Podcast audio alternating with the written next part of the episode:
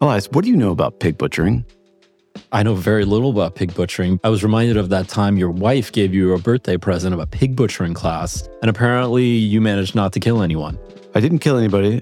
We ate a lot of pork then. Uh, have been great. so much meat from one very large pig. But that's not what we're really going to talk about. We're going to shame. I'm sorry, but we could talk about it later. But the pig butchering we're going to talk about actually relates to cybersecurity, right? It's a huge problem. It's a maybe unfortunate name for this romance scam that people are falling for. And we're going to be talking with Erin West. She's the Santa Clara County Deputy District Attorney. She's been working with law enforcement across the country on this scam that costs people about $2.57 billion a year. It's a lot of pigs. It's a lot of bacon. We're going to get into the headlines of the week. We're going to dig into the MOVEit compromise and the Clop ransomware gang, which is really fascinating. Debate over surveillance reform that's heating up in Congress, and recent Chinese hacking revelations. All that and more on today's episode of Safe Mode.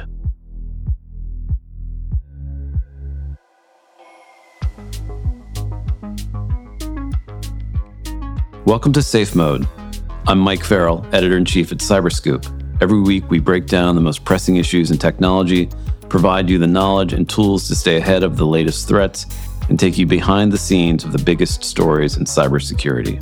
An attack is coming. It's about keeping us safe. He's just a disgruntled hacker. She's a super hacker. Stay alert. Stay safe. Stay safe. This is Safe Mode. I'm Mike Farrell, editor in chief of Cyberscoop, and I'm delighted to be joined today by Elias Groll, senior editor at Cyberscoop. Thanks for coming along. It's great to be here, Mike. Give us the news this week. What are the big stories you've been tracking? So, in the last couple of weeks, this ransomware gang known as Clop has It is Clop, it is Clop. but it's spelled C L zero P. Yeah, exactly. Sure. Yeah, you got to get a hacker spelling in there. Okay. Yeah. Has hit. So this is a group that's hit several US government agencies and a bunch of other big name targets with ransomware attacks.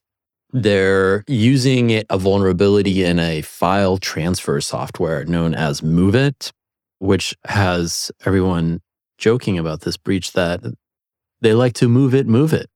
It is funny. Do you know that reference? Yes. Great. Okay, good. So, among the US among the affected US agencies are the Department of Energy. The US Department of Agriculture may have been hit as well. Slightly unclear. They haven't confirmed, but they're investigating. The oil giant Shell has also been hit, and there are several victims in the UK as well, including the BBC, British Airways, Aer Lingus. So this is a vulnerability that cybersecurity officials have been aware of for weeks. The US government has been urging folks to patch. And in recent days, there have been at least two new vulnerabilities reported in the MoveIt application. So basically, as security researchers are spending more time looking at this software, the more bugs they're finding, which isn't very encouraging. Yeah, and those are just the ones we know about. I mean, so many people use this file transfer software. I was surprised at how many. Yeah. It's one of these fairly obscure, but as it turns out, ubiquitous software applications, which makes it great for a ransomware attack because there are huge numbers of clients of the software with potentially exposed systems. Now, is this going to be something as big as, say, SolarWinds? No, US officials have been very explicit so far to say that it's not on the level of SolarWinds. The only files that are affected by this are files that are stored on this server. So, or servers associated with MoveIt. So, whereas SolarWinds was used to create much larger access and was used by attackers to pivot into other systems, so far it seems that that isn't happening. Yeah. So, Clop, it appears is Russia based but it doesn't seem to be one of these groups that the Russian government is using to carry out attacks on its behalf. At least that appears to be the case so far, right? This is something that very much could change. This is a very murky landscape. And Clop themselves also insist that they're financially motivated and are not interested in stealing data from governments. And they've issued these really kind of like hyperbolic statements saying, we have no interest in data that we've stolen from governments. And in fact, we're going to delete any data that we've gotten from governments. And there's a little bit of an element of like the lady doth protest too much here. Or at the very least, they're a little bit scared that they're going to land in the US Yeah, government. do we really believe them? No, of course not. But I think they're a little bit scared that they're going to land in the US government's crosshairs because in the last couple of months, the US government has carried out several takedowns. And based on the ubiquity of these attacks, I don't think it would be very surprising if Clop was next. So, Section 702 of the Foreign Intelligence Surveillance Act is also in the news lately. Yeah. What's that all about? So the Biden administration is making its case for renewing Section 702 of the Foreign Intelligence Surveillance Act. And a big reason why they want to do it is what they say is its usefulness in combating cybercrime. So, a bit of background here. Section 702 for the uninitiated is this controversial intelligence law that allows the government to collect communications data belonging to non US persons whose communications transit infrastructure belonging to US companies. Now, that's pretty complicated. So, imagine you're a terrorist operative using your Gmail while working in Germany. Section 702 might be used to go after Okay. your communications data, right? Now, because individuals targeted under 702 are often in contact with US persons, said a terrorist operative might be mailing, emailing with his buddy in New Jersey or whatever, right? That means that 702 data also ends up sweeping up a lot of data belonging to Americans. And Democrats hate this because they see it as a civil rights nightmare, and Republicans hate it because it's been used by the FBI to investigate Donald Trump and his allies. So, this is one of those rare things that is bringing Republicans and Democrats together. Yeah, it's very surprising. And it's a big, I would say, shift in the politics of surveillance on Capitol Hill. For years, it was Republicans that were backing the intelligence agencies to give them this authority and then supported by conservative Democrats. And now Republicans have really turned 180 degrees on this to a large extent, not uniformly by any means, but to a large extent, and are being joined by growing numbers of Democrats who are upset about recent revelations about civil rights violations being carried out under the auspices of Section 702, including, for example, the fact that data belonging to individuals who participated in protests following the murder of George Floyd, for example, were caught up in Section 702. This is something that's really animating folks on the left, for example. And the reason this is coming up now, right, is this tool, this provision, whatever you want to call it, is sunsetting at the end of the Yeah. year. And there's all this, there's a moment for this reform conversation. Yeah. So the clock is ticking as to whether or not they're going to be able to retain this authority. And so the White House is trying to build support for this. And one of the arguments that they're making is that we need Section 702 because it's really useful to combat cybercrime. So last week, they declassified some really interesting cases in which Section 702 has been used to go after cybercriminals, including, for example, to identify the attacker of Colonial Pipeline in 2021, which was the ransomware attack that disrupted gasoline supplies to the eastern seaboard of the United States and helped uh, also US law enforcement agencies to claw back the ransom that was paid in that case. They also used Section 702, they say, to identify an Iranian attacker on a US nonprofit and were able to identify the attacker and help the nonprofit and kind of make sure that they didn't end up paying a ransom so to this Iranian hacker, right? So basically, long story short, from the White House is this is a really useful tool. We use it to combat cybercrime, and we really, really need to keep it. So they're starting to declassify a lot more information, which is giving us some interesting little nuggets of information. Yeah, about- so that'll be an interesting debate that'll, I think, be heating up this fall that we'll be covering as it moves through Congress. And we'll also be talking about it on an upcoming episode of this podcast. So you are also, there's been some new revelations about Chinese hackers that have come out. Yeah. So, Secretary of State Antony Blinken was in China this week for meetings with his Chinese counterpart and also with the Chinese leader Xi Jinping. And we're in this really interesting moment when the White House is trying to dial down tensions with China, restore economic ties, restore communications between the Chinese and the US military. And at the same time, there's been these really fascinating reports coming out about Chinese hacking activity. So the first one involved Chinese attacks on US critical infrastructure, in particular in Guam.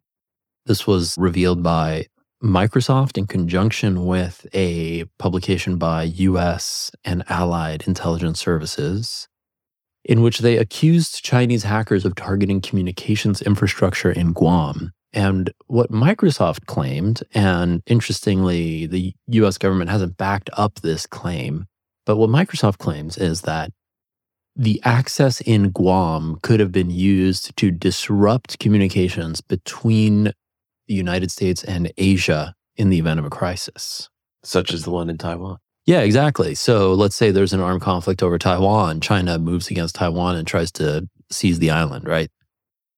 Microsoft believes that the access that Chinese hackers had at Guam, which plays hosts to key US military facilities that would be used in a potential conflict with China over Taiwan, that that access could be used to disrupt communications between the United States and the region. Wow. So significant developments there. Thanks, Elias Groll, for updating us on some of the big stories of the week. Thanks, Mike.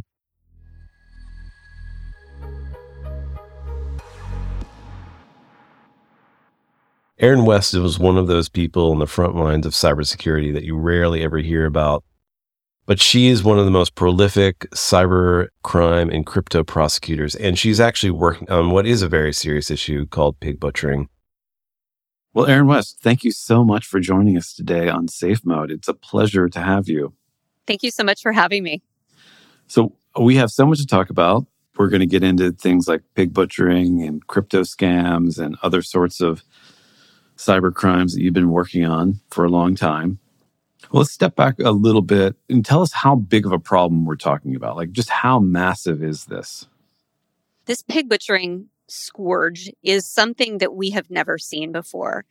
A lot of us might be familiar with traditional romance scams, but we've never before seen the massive enterprise that is coming at us from Southeast Asia.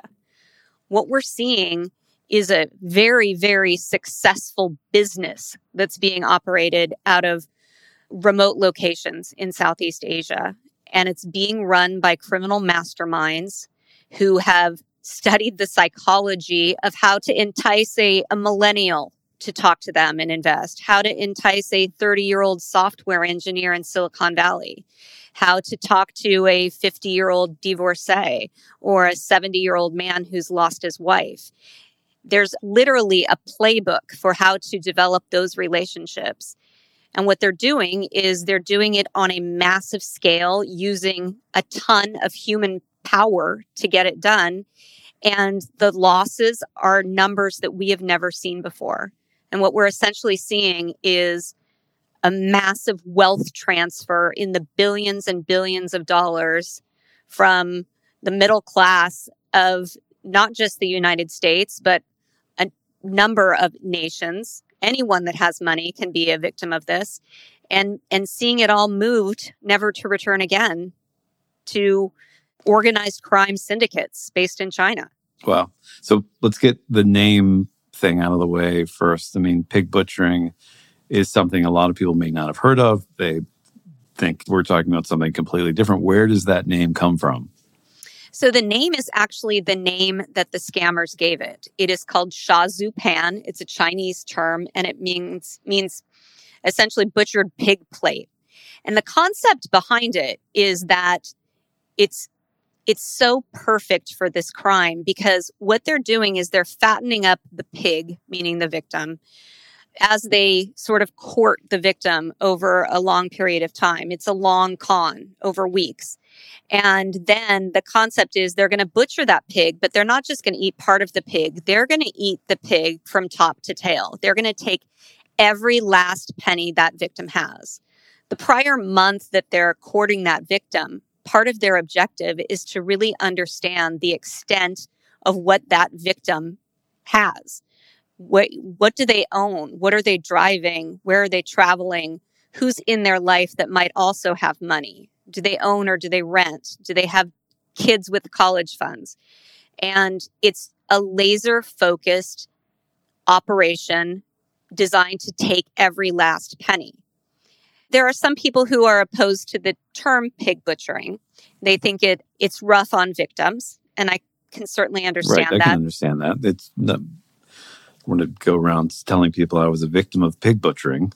Right. Nobody likes that, but I I do know that this is exactly the type of crime that needs to be talked about and heard about.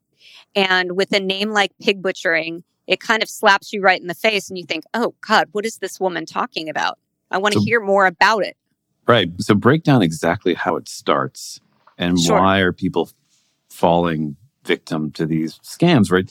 Everybody's been talking about online scams and you know, scams and catfishing and you know, I feel like there's a, there's a heightened sense of awareness about this stuff now, more there so than was say a decade ago or 5 years ago. Sure. And I think that for people like you and me who think about scams frequently, it's obvious to us. But the way it's happening to victims is you have a lot of victims who are lonely people and who are happy to see someone reach out from Instagram or LinkedIn or the primary places we're seeing are LinkedIn. We're seeing from the dating apps, we're seeing from Instagram, and then we're seeing from just random what appear to be wrong number texts. And they're texts designed to draw you in for some reason. One of the favorite ones we have at my task force is, you know, Dr. Dan, my dog won't eat dog food. When can I bring him in for you to take a look? And of course, anybody who gets that text, unless they know all about this, might think, oh my gosh, I'm not Dr. Dan, and I sure am worried about this poor dog that's not eating his food. I'll respond to that text.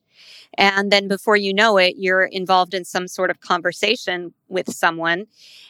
And I know for those of us who haven't directly experienced it, it can be difficult to understand.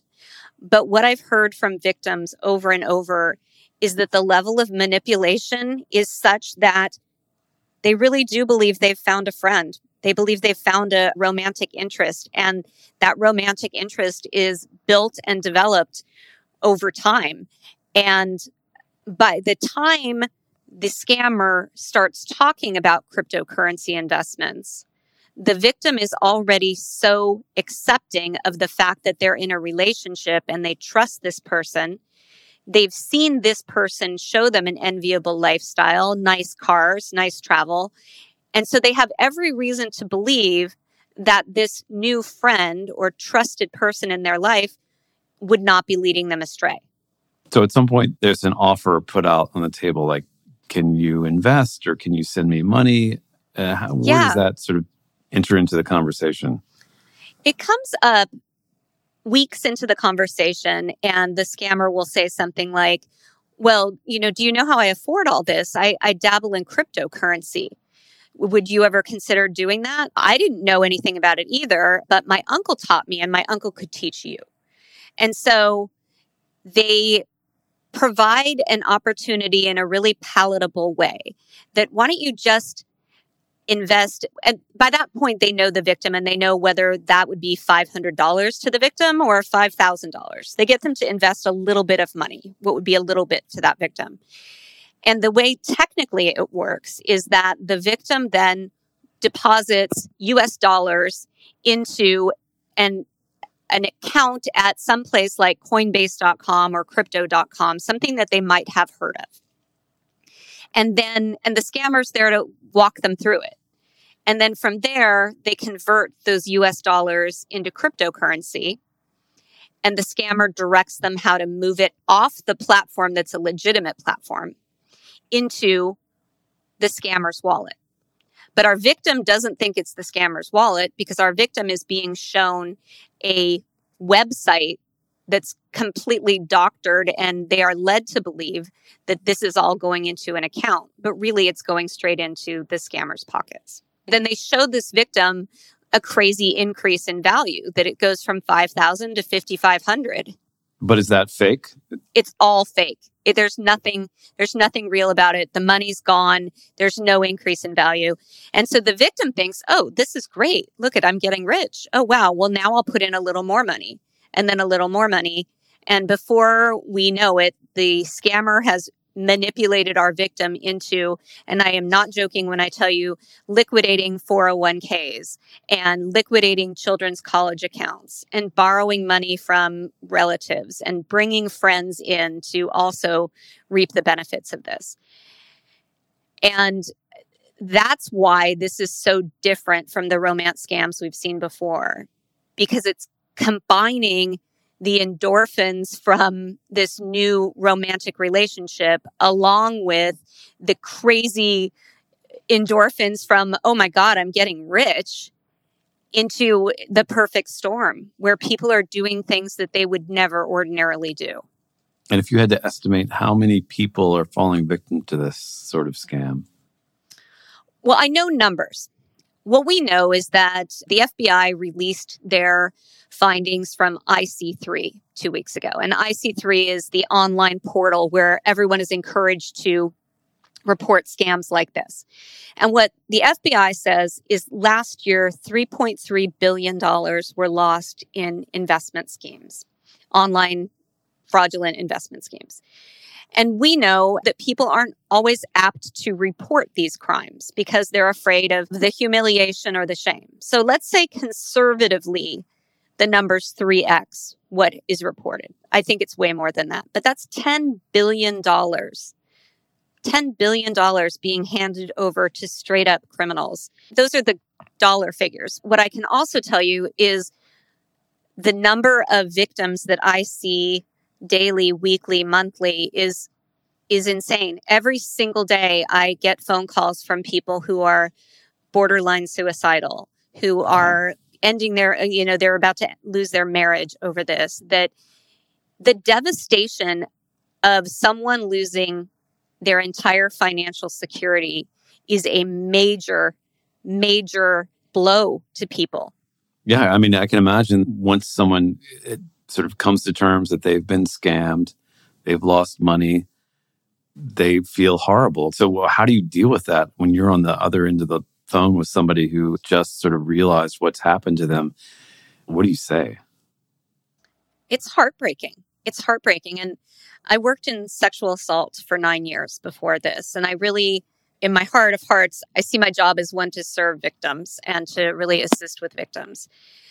But I have to say, the level of just broken people that I've spoken to as a result of this is really, really it's staggering. I mean, I, I'm speaking to grown men in tears on the phone and people who just literally don't know what their next step would be. Wow. And so I guess what I say to them is, you know, it's funny. It's like any relationship, right? Where you're like, do you want me to help you or do you want me to just listen to you right now? And sometimes they just they need you to listen. And then other times it's like, okay, well, let's talk about logistically what I really can do for you. And that's the work that I've been doing with my task force for the past year and a half. Yeah. And tell me a little bit more about that task force and how you put that together and what that's doing. Sure. So I work for the county of Santa Clara. We have an elected district attorney, Jeff Rosen, who has always had the foresight about really having capable bright, educated people working in high tech in Silicon Valley. And so we are part of a task force. There are five such task forces in the state of California. We represent the San Francisco Bay Area. So we encompass five counties and about 6 million people. Our task force is made up of officers from a number of different agencies, local agencies within the county, as well as some of our federal partners. We have someone from HSI and we have someone from Secret Service. And that gives us a, a more broad reach to do even better work. Back in 2018, we got our first case involving cryptocurrency, and that was a SIM swapping case. And that was that was new to us and new to law enforcement internationally at that time. And for those who don't know, can you quickly explain what SIM swapping is? It's a horrible crime to have happen to you. You literally go to sleep one night, and while you are completely unaware, hackers take over the phone service coming into your phone. So they don't have access to what's on your phone. They have rerouted your telephone traffic so that they are getting your calls and texts.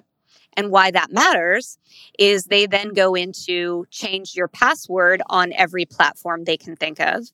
And when they do forgot password and Gmail sends a code to the phone number associated with the account, it is the hackers that are holding the phone traffic and they are the ones getting the code. So what they're able to do is to quickly and methodically lock you out of your Gmail, your Dropbox, your Facebook, your Twitter, your Instagram, everything to essentially take over your whole personality. But the reason why it's so devastating is that they're really looking for your cryptocurrency, which then they can move to their own wallets. And unless they're putting it somewhere where, like an exchange, where we can get at it, it's gone. And people wake up and they don't have phone service and they've lost a million dollars. It's interesting the way you're talking about how crypto has become this vehicle to carry out scams. I, you know, when you think about more traditional scams, when sending people money, credit card fraud, I mean, banks have become pretty good at detecting fraud, paying consumers back for losses, helping to provide evidence and prosecuting these kinds of crimes. Crypto is brand new. What are some of these exchange is doing or not doing to help you pursue these criminals? I'm really glad you brought up that issue about the banks because I recently had a case where a woman was talking about a Bitcoin ATM fraud that she was involved in and how she was draining the money out of her bank account little by little. And she told me about the safeguards that Chase was putting in her way. And she was like, but I wasn't listening to them. And they told me it was fraud. And I said, it's not fraud. And they told me they're going to shut my account down because it's fraud. And I said, well, it's still not fraud.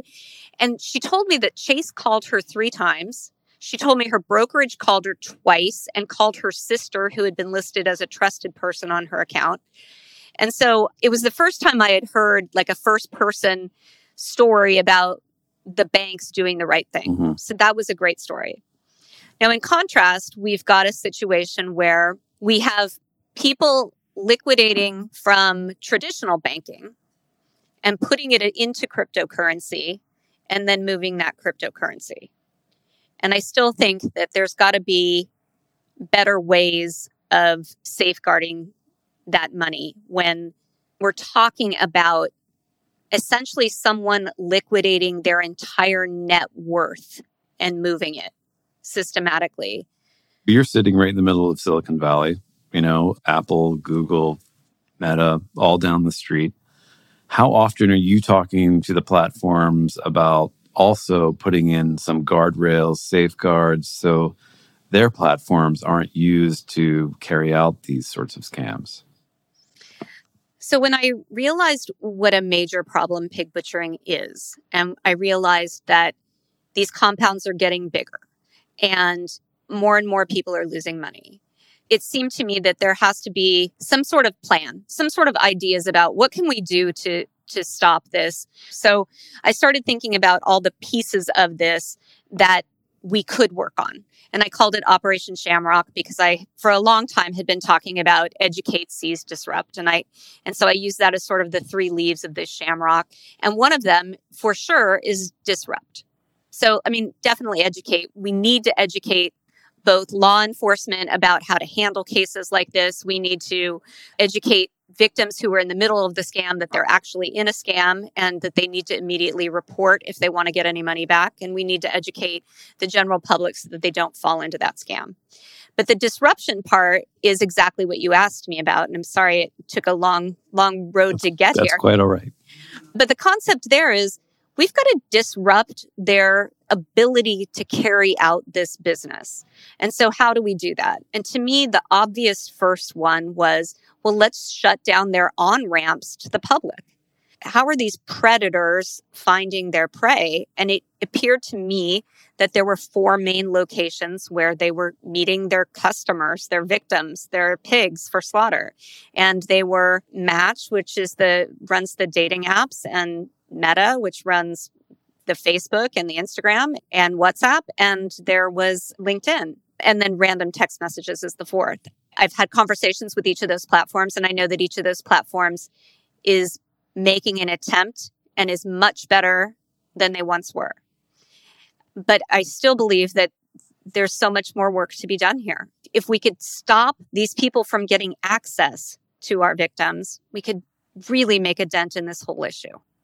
Yeah, I mean, part of me thinks, yes, agree that platforms should be more proactive on this. The other thing is, well, how does that really happen? And I imagine there are also some tools that all of us can put in place to maybe stop random spam, you know, unknown callers getting through to our text messages. I think I've gotten those weird texts that were like, hey, is this so and so? I think, you know, I had you in my contacts, but I've lost it, or, or whatever the message is, right? And you you kind of want to reply, but then you're like, hmm, I better not. I mean, so what is your advice to people just to make sure that they're not put in a position in the first place to get some of these messages or not to respond? Like, what's your advice to people so we, we're not having more pig butchering victims? Uh, you make a good point that it can't just be the platforms responsible for people's personal responsibility here. One of the things that I always say when I teach about this is that anybody who is trying to make contact with you on these platforms that you don't know, you should be very wary of and you should vet them before you take on their friendship. I can imagine situations where people are getting contacted by people that they really don't know at all and don't have reason to know. You need to be on a heightened state of alert for anybody that is trying to friend you in any situation electronically. We're careful of random people that approach us at the mall. We should be careful of random people that are approaching us in our digital lives as well. And you're right, as tempted as we might be to write back and say, I'm not that person when we get the fake text, there's just is, there's no reason to do it. So with all of that, I suggest blocking numbers. I suggest blocking people who are trying to friend you that you just don't know, and just really be wary of the motivation of anyone you don't know who is trying to develop a friendship with you. Well, Erin West, I feel like we could talk about so much more. This fascinating work that you're doing, which I feel is incredibly important. So thanks for that. Hopefully, you'll come back on this show and talk more about other things you're working on. And maybe you can tell us some success stories you're having as well as you fight this battle. So, hopefully, you'll come back. But thanks again for doing the show. Thank you so much. Thanks for listening to Safe Mode, a weekly podcast on cybersecurity and digital privacy brought to you by Cyberscoop. If you've enjoyed this episode, please leave us a rating and review and share it with your friends, your mom, or your dad because you know they're probably going to get hacked if you don't. To find out more information or to contact me, your host, please visit cyberscoop.com.